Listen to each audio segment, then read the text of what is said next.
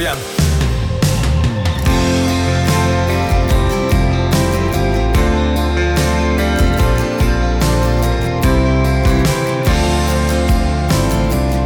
Come nasce una canzone di Marta Cagnola.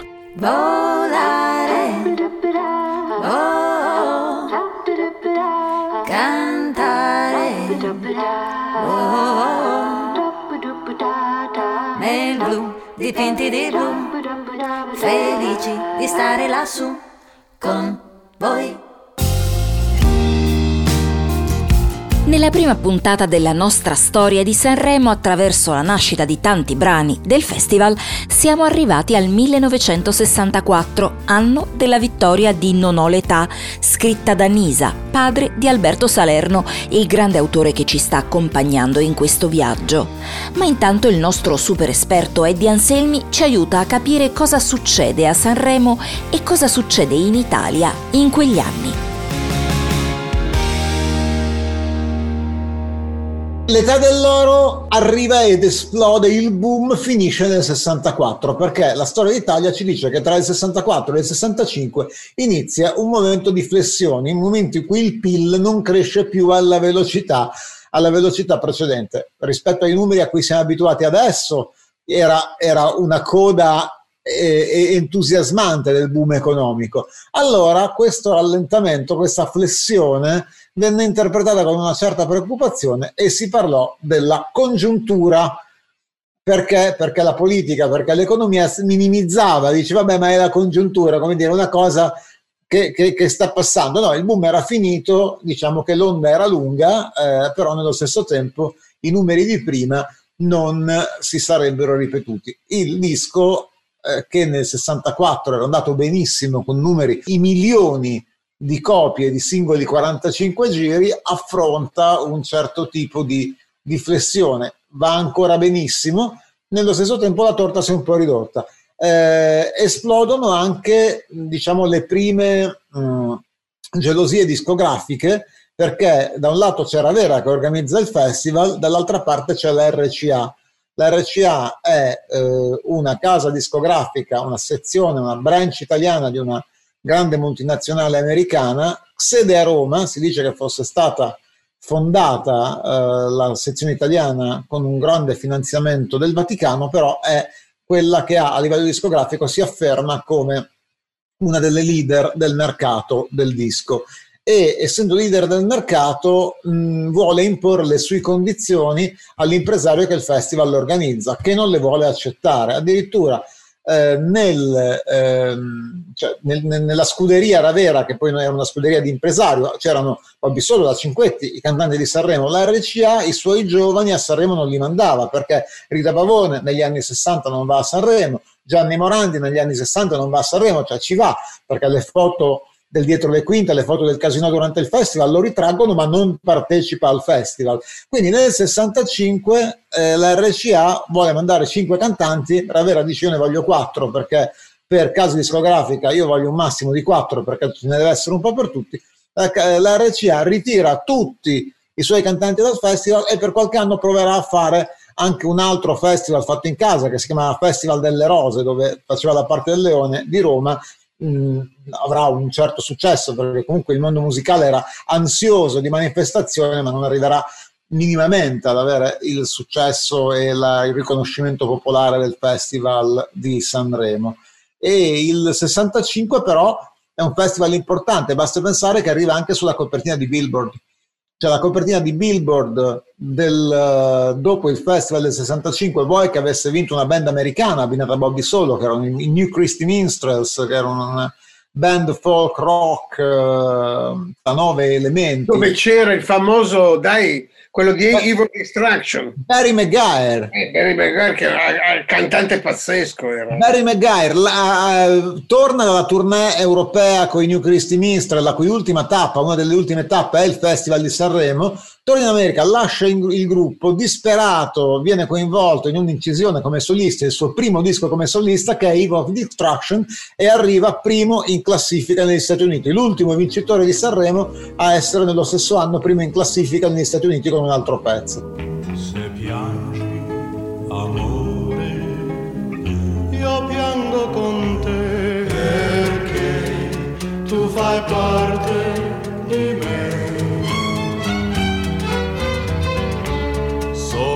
sempre se tu non vuoi, vedermi soffrire. Se ridi, amore, io rido perché, perché faccio parte di te. La canzone più potente di questo, di questa- di questo festival è Io che non vivo senza te, c'è di Pino Donaggio, che diventa un successo in America cantata da Dusty Springfield, un successo pazzesco, è un successo mondiale. Consacra Donaggio a tutti gli effetti come un grande cantante e cantautore. Dusty Springfield non portava Io che non vivo a Sanremo, ma la sentì a Sanremo, tornò in patria e disse no aspetta ho sentito un pezzo pazzesco, voglio incidere quella, non me ne importa niente della canzone che ho portato io in concorso, facciamo una cover di quel pezzo lì. Siamo qui noi soli, come ogni sera, ma tu sei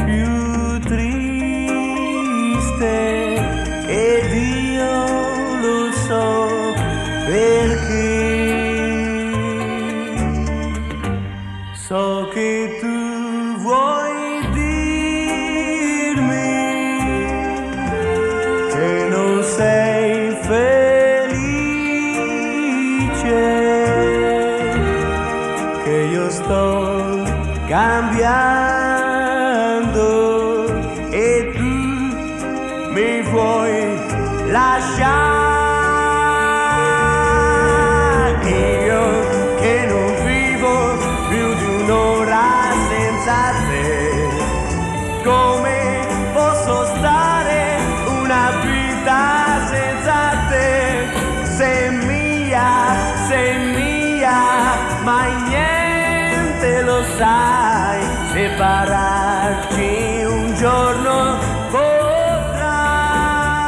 Andiamo al 1967.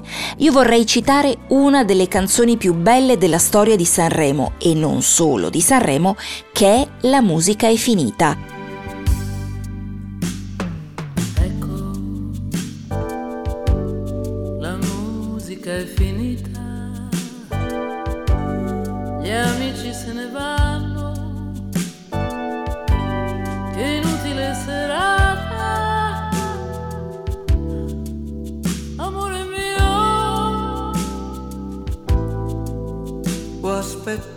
aspettato tanto per vederti, ma non è servito a niente. Ornella Vanoni, in coppia con Mario Guarnera, arrivano quarti ma è un pezzo indimenticabile, firmato Franco Califano e Umberto Bindi, con ancora una volta Nisa, cioè Alberto, tuo papà.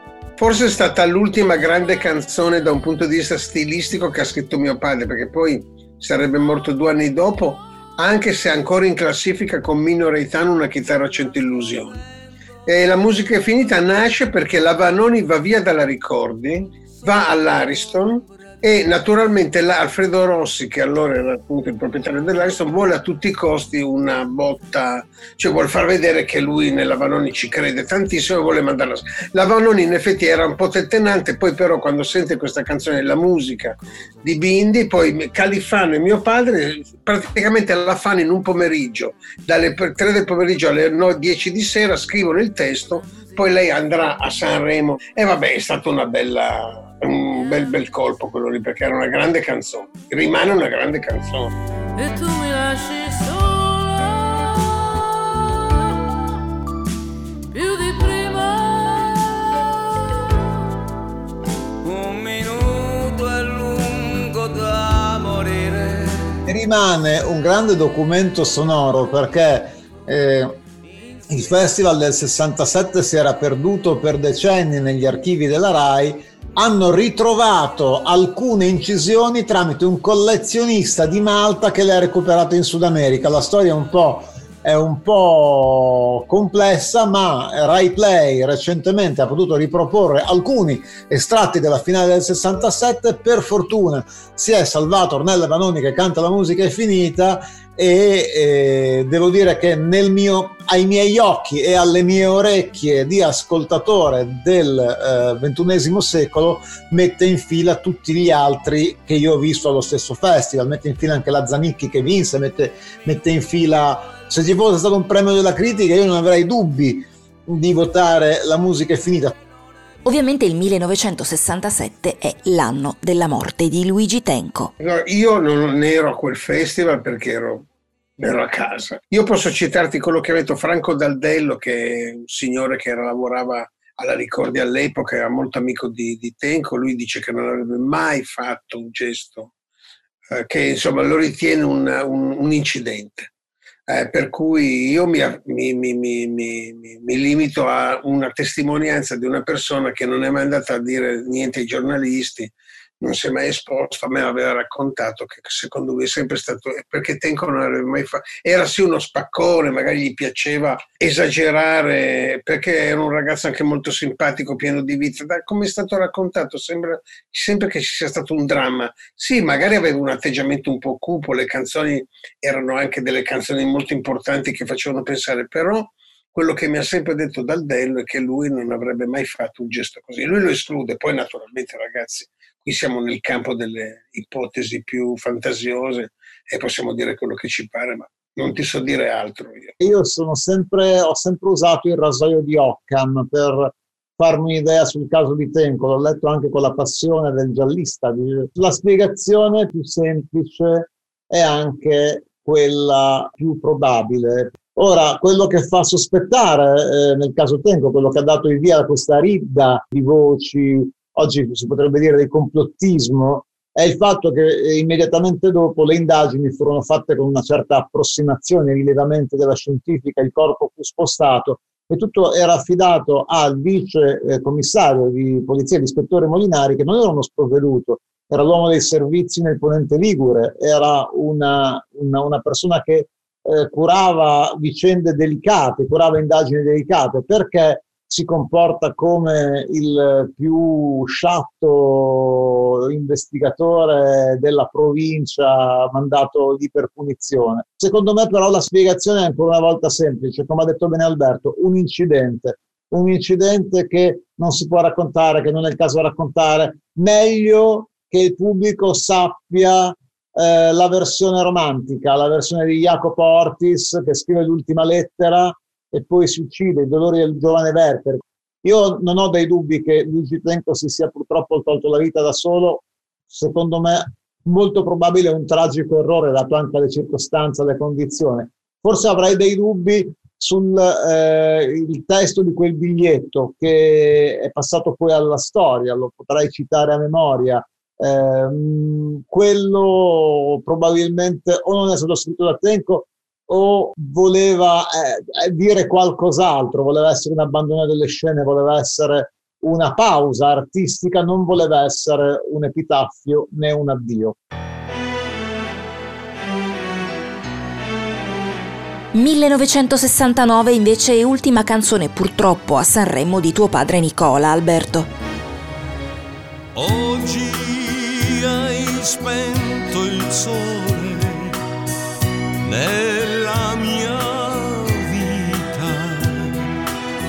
Sento che questo cuore muore a poco a poco.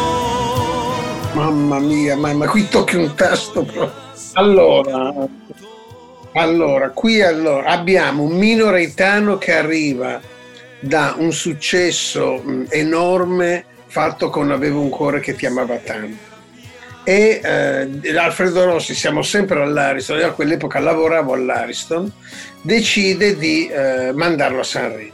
Scrivono, lui e, Franco, e il fratello, che era sempre in coppia, Mino e Franco, scrivono questa melodia, mio padre mi dice dai facciamolo insieme, io ero entusiasta, però sinceramente questa melodia a me sembrava veramente antica, antica. Poi Mino si fissa con Claudio Villa, lui dice perché se andiamo con Claudio, vado con Claudio Villa io becco tutti i voti del pubblico anziano, io sono giovane, Claudio Villa mi porta in pubblico, e così vinciamo alla grande, insomma c'era un sogno veramente costruito sul niente, perché questa canzone forse è una tra le più brutte che ha scritto, con tutti i rispetti, ho, ho amato Mino, lo ricordo con grande affetto, ma questa era una brutta canzone con un testo altrettanto brutto. Dai ragazzi, cioè io me ne rendo conto. Meglio una sera piangere da solo. Meglio una volta tanto non pensarti. Infatti, bam, eliminati in prima serata tutti in gramaglie perché pensa poi fu una, una- anche c'era stato il, sui- il tentato suicidio di anni identici per l'Ariston andò la fratello a sostituirla con il treno fu eliminata anche la fratello per l'Ariston fu un festival da disperati. E niente, l'unica cosa che mi ricordo divertente è che c'era Ciotti che faceva sempre le cronache di Sanremo, era stesso nostro albergo che quando arrivava la Mara, che allora la Mara era promoter della, dell'Ariston, cantava quando arrivava al ristorante Maramaionchi, Onchi, Onchi, Maramaionchi. Onchi. Allora un giorno la Mara è andata con una coscia di pollo il sole, se non la smetti di cantarmi Maramaionchi, Onchi, Onchi te la tiro in testa. Niente, questo è l'unico ricordo simpatico che ho. Tra me e la Mara non c'era niente allora, è proprio niente, eravamo... Beh, io ero un ragazzo, per cui figurati. No, ecco, questo è il mio ricordo. Eddie, in quegli anni si temono le contestazioni. Nel 1969 addirittura si pensa di registrare la serata, in orari misteriosi, per evitare le proteste organizzate. Tutti aspettavano la contestazione che non, non avvenne, però c'è chi dice che sia stato fatto. C'è chi dice che in onda sia andato la RVM, ma mh, è una voce non provata. Allora, la prima sera eh, c'era stata eh, la contestazione alla Scala nel dicembre 68, quindi il Festival di Sanremo poteva essere eh, diciamo un bersaglio della contestazione. Il Festival di Sanremo in realtà avviene in un luogo che rispetto a quello che succedeva nelle grandi metropoli restava periferico. Ci sono poliziotti che fanno un cordone attorno al casino per impedire una contestazione, il pubblico che normalmente veniva vestito elegante, le, le cronache dicono che sono venuti vestiti da saccopelisti, ehm, la gente è arrivata al teatro del casino in maglione perché c'era la paura che magari la contestazione potesse buttare uova sulle pellicce, sugli abiti da sera. In realtà non succede niente, l'ultima sera si dice sì, non sono...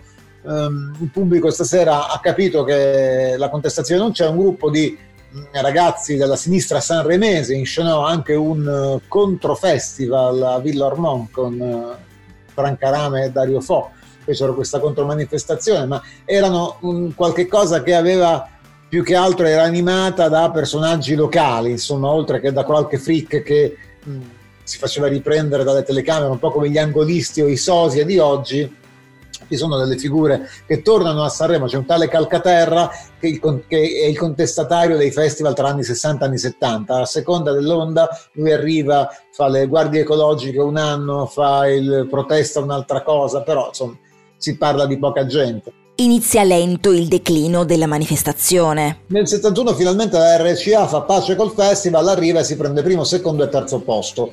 Quindi perché è andato via Ravera, c'è solamente Radaelli, Ravera è, è entrato come socio di Radaelli.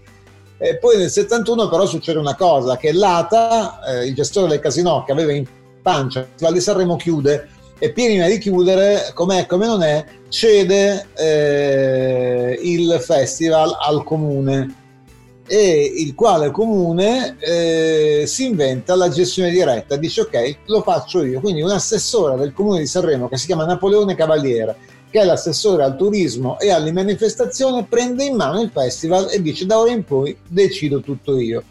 E lui di quegli anni sarà croce e delizia. Delizia perché terrà in piedi il festival, lui riuscirà nonostante il disinteresse della televisione, nonostante il mercato discografico andasse da un'altra parte, un po' anche per colpa di Cavaliera, eh, che eh, Cavaliera aveva delle liste mh, di persone che il festival lo volevano fare, nel 73 lascia fuori Dalla, Venditti e Fossati, poi dice al festival non andavano i cantautori, sì, però se, se- se la selezione la fa, poi dice "Oh, ho fatto, lui si inventò una selezione perché i sindacati volevano mettere la loro parola sul festival, allora lui disse "Eh, non, non- non importa, io chiamo una commissione con tre giornalisti, un operaio, un impiegato, una maestra, i sindacati sono contenti perché c'era questa commissione popolare, in realtà erano tutti più o meno suggeriti dallo stesso assessore che facevano un po' quello che voleva lui, insomma si, si capisce questo dalla dichiarazione. Lui negava ed era un po' rodomontiano, insomma negava ammettendo.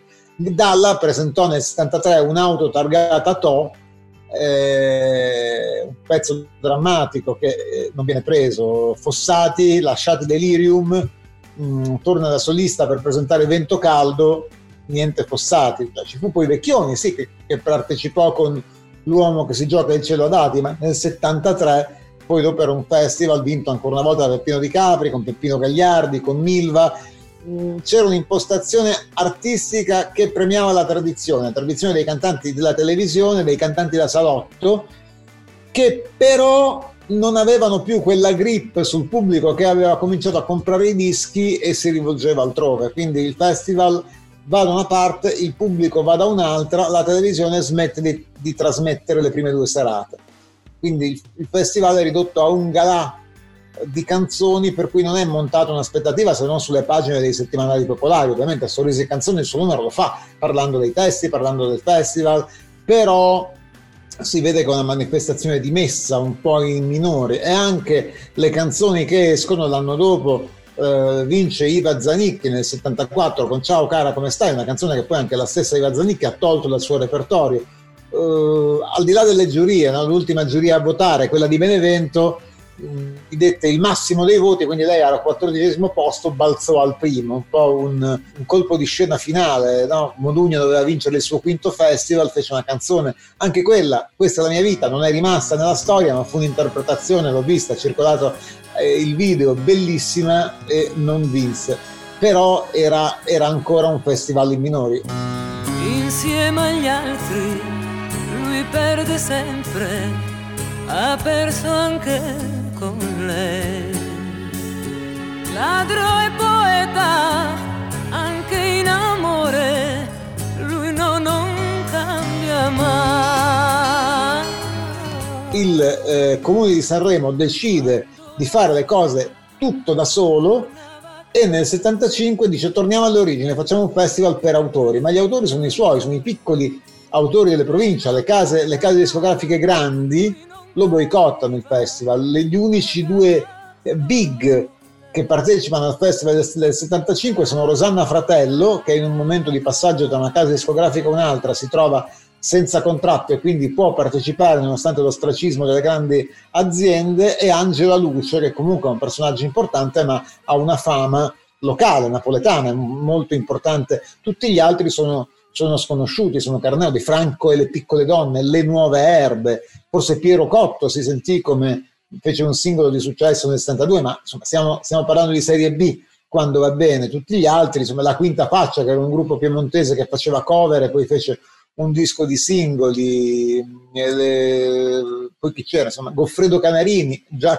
chitarrista di Celentano, insomma, tutti i nomi minori, vince Gilda, prima autrice, prima cantautrice a vincere il festival, prima donna che scrive una canzone vincente al festival, fino per le prime 24 edizioni tutti gli autori erano stati solo uomini, fa una canzone così arretrata, così tradizionale, così presentando una donna così sottomessa che nessuno si accorge che è lei la prima cantautrice che abbia vinto il festival. Mm, eh, e al massimo in conferenza stampa eh, lei dice io sono femminile, non sono femminista, sono gli anni del femminismo, una persona molto polemica, non piace ai giornalisti, e, insomma, perderà, perderà il, il suo successo subito, farà cose in ambito locale, poi aprirà aprirà un albergo, si dedicherà alla ristorazione, insomma non abbandonerà un po' il mondo della canzone. Però il festival in quel momento è in crisi.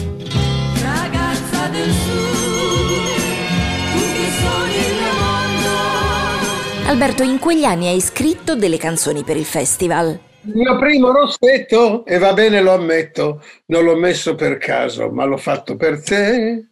Vabbè, ragazzi, cioè, queste due canzoni diciamo che erano proprio scritte con la mano. Sai quando usi la mano sinistra? Dici, Ma vabbè, per l'amore di incominciare era bella, c'era questa apertura un po' alla mina, cioè era... ma non lo so, forse la, non ha- Delia era molto brava, ma forse sai, lì conta anche il personaggio, conta come ti presenti, non lo so. Io me lo ricordo, ma me lo ricordo, cioè, non mi sono stupito quando entrambe sono state eliminate, perché poi in quel periodo, ragazzi, cioè andare in finale era un terno all'otto, era proprio come buttare, cioè metti nel- i nomi nel bussolotto e tiri così, non lo so. Però devo dirti che insomma non è che ho dei ricordi, poi non- non ci and- io non ci andavo a Sanremo, magari partecipavo come autore, ma lungi da, da me l'idea di andare a Sanremo, non me ne fregava assolutamente niente, lo guardavo, in- già lì facevo già il figo, capito? Cioè la mia situazione era un po' cambiata perché eh, dunque siamo nel se- 22 anni, io ho scritto Io Vagabondo, capito, per i nomadi, cioè ero un po', ero già, ero alla numero uno con Battisti Mogol, cioè ero in un giro di gente che se la tirava un po', no? Perché noi la numero uno eravamo, no, siamo noi con Battisti, cioè, ci giocavamo anche Battisti, però effettivamente poi vabbè, io certo se fosse andato in finale sarei stato più contento, però non mi stupisco ecco, di questo risultato così poco. Nel 77 ci vai invece. eh? No, ero a, ca- ero a casa perché l'ho visto in televisione perché nel 77 la Mara era incinta, noi ci siamo sposati nel 76, lei era rimasta incinta, lei era incinta, l'abbiamo visto a casa di mia mamma e abbiamo visto la vittoria degli Homo sapiens, però neanche trasmessa due volte la canzone perché proclamati vincitori, bam, tagliata la, tra- la trasmissione, perché era solo quella serata. Parliamo dunque di Bella da morire, scritta con Renato Pareti, con la quale Alberto vinci il festival del 1977 insieme agli Homo Sapiens. Nel film d'amore vince sempre il bene e chi si lascia torna sempre insieme. Ma per noi due c'è un'altra fine adesso. La folla tra i colombi che ci osserva, il freddo ai nostri aliti, la nebbia e piangere. Domenica mattina qui per te che sei bella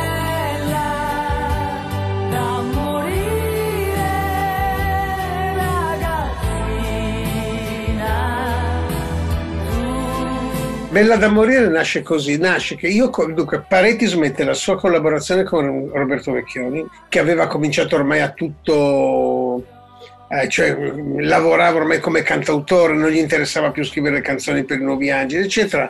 Lui ha gli Homo Sapiens che appunto con Roberto avevano ancora scritto Tornerai, tornerò, che era andata molto bene d'estate, mi dice Alberto vuoi fare un testo? Molto volentieri e ci mettiamo a studiare perché in quel periodo lì c'erano tutti questi, questi gru- gruppi, che c'è il Santo California, il Giardino dei Semplici, erano tutti uguali, facevano tutti la stessa canzone, c'era, c'erano delle proprio, anche nei testi c'erano delle situazioni. Io ho preso tutto, ho fatto una sintesi di tutto il meglio che veniva scritto in testi di tutti questi gruppi e li abbiamo messi in bella... Allora ci ho messo la maglietta, ci ho messo i jeans, c'è Anima Mia, torna a ca- c'era anche c'era un po' tutto, no? Come...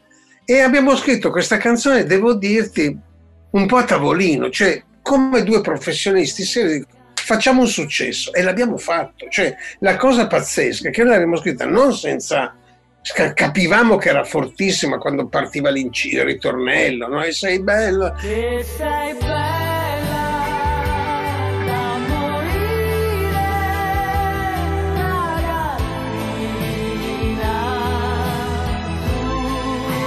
Poi dopo ha funzionato sul serio, è diventato, tra l'altro anche in Europa è andata bene quella canzone. È vero che doveva cantarla mal, che poi dopo non Doveva, sì.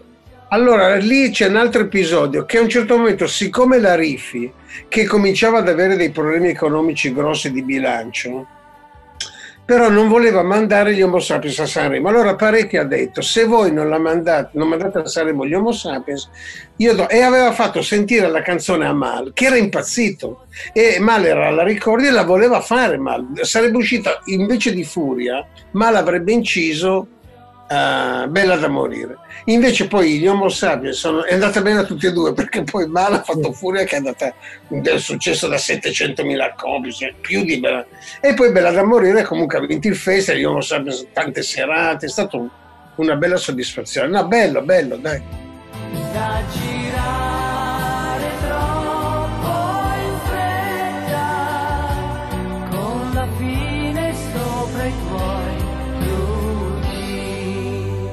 Ma cosa significa con la fine sopra i tuoi blue jeans? Cioè, è un testo un po' hot. Eh, si limiti un po' buttato sull'erotico, dai. Beh, i Blue Jeans è proprio il sedere di stare perché alla fine è come un cinematografica sul suo sedere viene scritta fine, the end, è finita la Da